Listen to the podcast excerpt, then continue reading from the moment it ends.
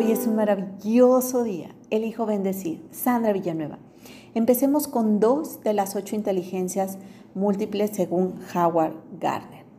La primera, inteligencia lingüística, se refiere a la capacidad de dominar el lenguaje para poder comunicarse con los demás, ya que es algo básico.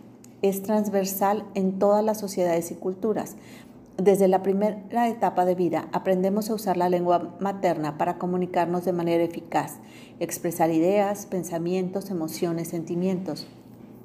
Cabe mencionar que la inteligencia lingüística no solo hace referencia a la habilidad para la comunicación oral, sino también a otras formas de comunicarse como la escritura, la gestualidad, etc.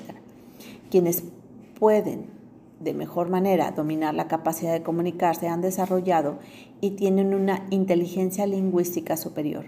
Las habilidades del lenguaje las usamos todos los seres humanos, es universal.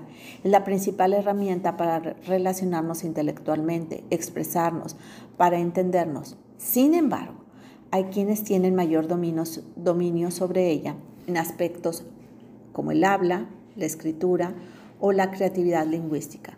Estas personas poseen una elevada inteligencia lingüístico-verbal, la cual se traduce en la facilidad para aprender nuevos idiomas, hablar y escribir de manera eficaz y de forma sobresaliente, tener una comprensión del lenguaje arriba del promedio. Son personas hábiles y con preferencia para actividades como leer, conversar, contar chistes, escribir cuentos o poemas, realizar juegos de palabras, etc. Entre las profesiones en las cuales destaca este tipo de inteligencia son los actores, poetas, escritores, periodistas, comunicadores, políticos, oradores, abogados, líderes religiosos, lingüistas, etc. Segunda inteligencia, lógico-matemático. Durante varias décadas se consideró la inteligencia en bruto.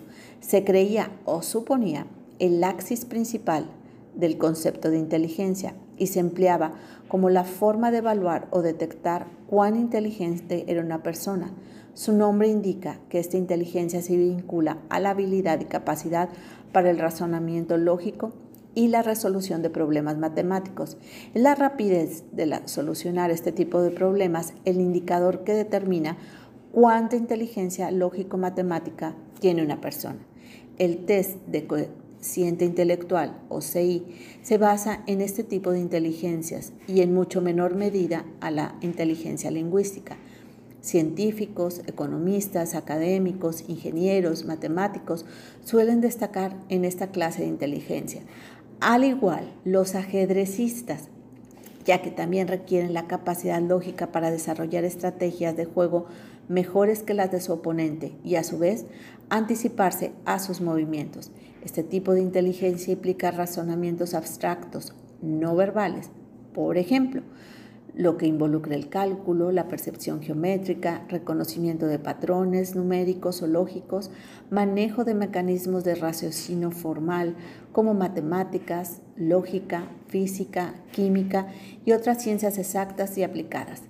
Esta inteligencia ha sido valorada por muchos siglos por la capacidad de creación y fabricación de instrumentos o deducción de las leyes naturales del universo, pues se asocia a la capacidad de razonamiento inductivo y deductivo del ser humano. Es común que este tipo de inteligencia sea mayor en científicos, ingenieros, inventores, matemáticos, contadores, etc.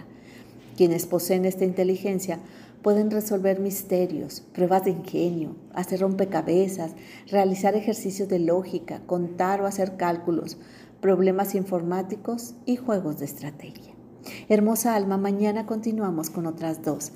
Te reconozco feliz, centrada, paciente, responsable. Te mando un fuerte y cálido abrazo. Sandra Villanueva, yo estoy en paz.